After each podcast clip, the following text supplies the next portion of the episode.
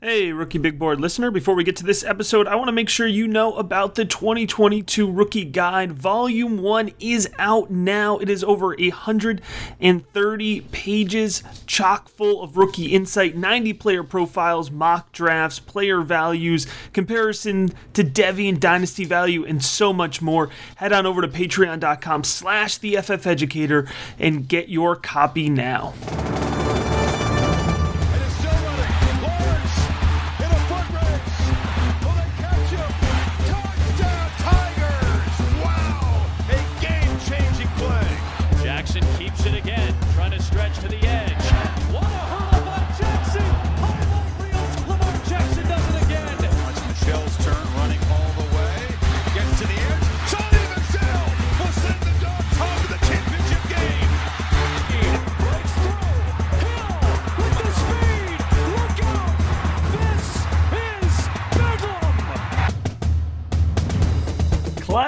Is in session. This is the Draft Seminar Rookie Profile Series hosted by Matt Hicks, the FF Educator, and I am joined, as always, by John Lobb, the Gridiron Scholar.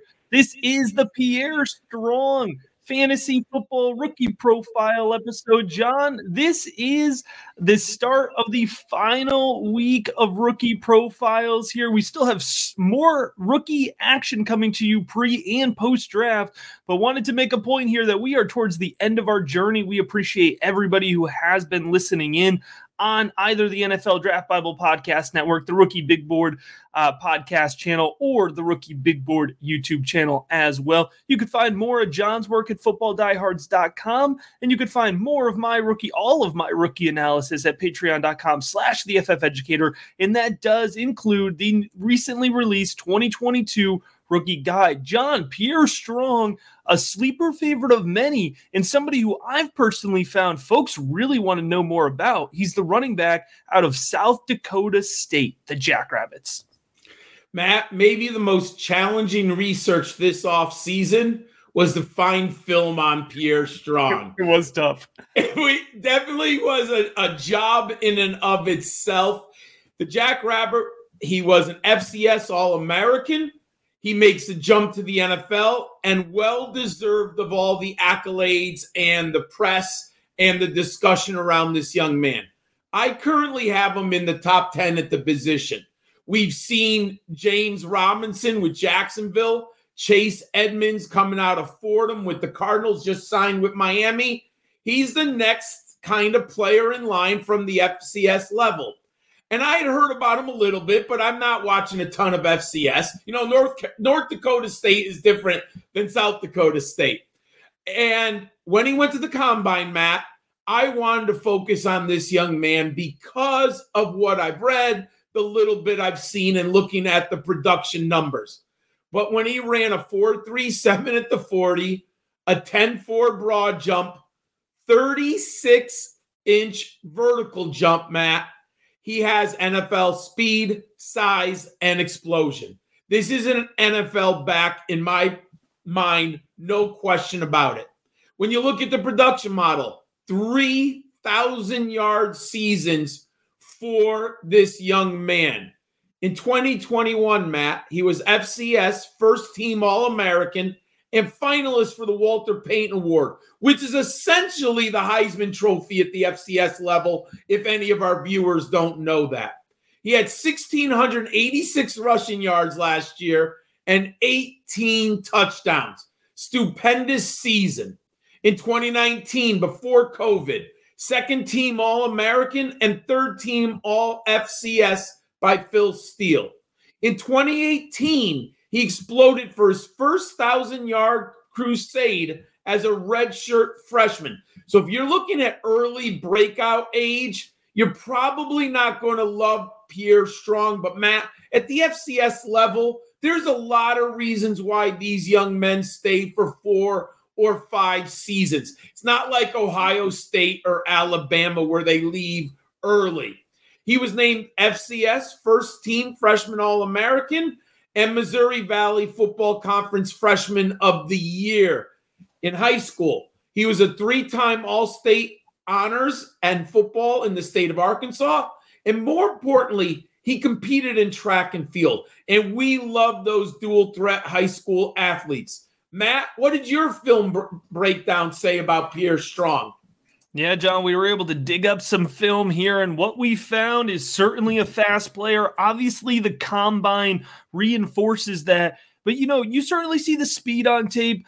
Uh, I like his downfield acceleration. You see him run in a straight line. You know, that North Dakota State tape from 2021, you could see him blaze in a straight line. He has great speed, and I think that's going to be why he gets drafted uh, in the NFL. And I think it's going to be why fantasy football folks want to take a shot on him in the mid rounds. But we'll get a little bit more into that ADP here later this episode. In terms of explosiveness, he has good bursts through the first level of the field.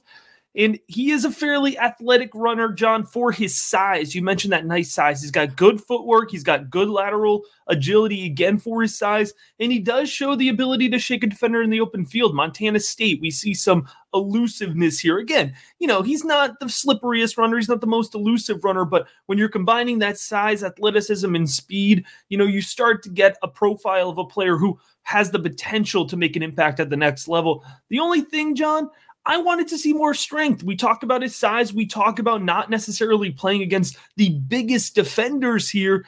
I wanted Pierre Strong to kind of be somebody who guys bounced off of, right? He doesn't have great contact balance, often went down on that first hit, and then wasn't really smashing into the hole. Again, Part of that could be scheme, certainly, but it's difficult for players that can't consistently, you know, power through the A or B gaps to be successful in the NFL as more than a third down rotational back. And he doesn't have the frame to be a third down rotational back. So a little bit of conflict there in terms of his profile, but still, the upside and the pros outweigh the cons, in my opinion. Certainly an excited player, John. Now, let's dig a little bit more into those FCS numbers just to give our viewers on how Matt and I are on the same page.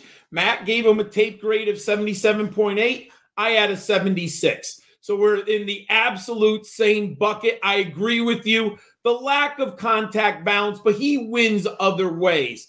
The first thing that I noticed when we saw uh size and weight 5'11, 207. Matt, that isn't an NFL back. We're looking for that. I mean, oh, if Tyler Matte was 207, like that'd be perfect. So Pierre Strong has that. We already discussed his how good his um, career was for the Jackrabbits, but then I plug him in the production model. But remember, everyone, these are FCS numbers. So they do look elevated, but they're still very impressive. But when you compare them, you have to understand you're not comparing apples to apples because the level of competition is different. But the production is off the charts at that level, Matt. 4,527 career yards. I mean, he has been a workhorse. He is he has been successful with a ton of carries. 7.2 yards per carry, Matt. I don't care what level of football you're at. That's an impressive number. 62 receptions. Dual threat playmaker. Love that. 43 career touchdowns. We always talk about it. Every defense had to stop him, Matt. Look at that. Scrimmage yards dominator for the Jackrabbits, 28%. Yards from scrimmage, 1,836. He's competitive. He is tough and he hits home runs. Now, he's not contact balance tough. He's kind of like mentally tough and he stays in the game and he does beat up people at the second level. Matt, I like Pierre Strong. I'm hoping for third round draft capital, at least early fourth. What your fantasy footballers know about Pierre Strong? Yeah, John, I think you're right there in terms of draft capital. I have been projected to be a day three early selection. That's NFL draft round four or five. And so I feel pretty confident that he's not going day two, but that he won't be hanging around at the end of day three. So it'll be certainly interesting to see which NFL team wants him and where they can envision plugging him in you know, in terms of fantasy football, I think his upside is to go into that flex filler range, especially if he can project into volume early on. I know you mentioned other FCS guys like James Robinson has already done this, and Chase Edmonds has had similar fl- or, or, some flare ups of value throughout his career, including now in Miami, right? Yeah. It could be a situation where early on, Pierre Strong looks buried in a depth chart, an opportunity opens up in front of him, right? And all of a sudden, then he falls into this, you know, running back two slash three territory where you can flex him into your lineup depending on need uh, in individual rosters. In terms of his ADP projection, John, I do think he's going to end up with early round three rookie fantasy football draft ADP because he is a name folks are talking about. And I think there's a little bit of that mystique to him, right? He's out of the FCS. You want to hit on these types of guys. That's oh, fun. Oh, yeah. That's exciting.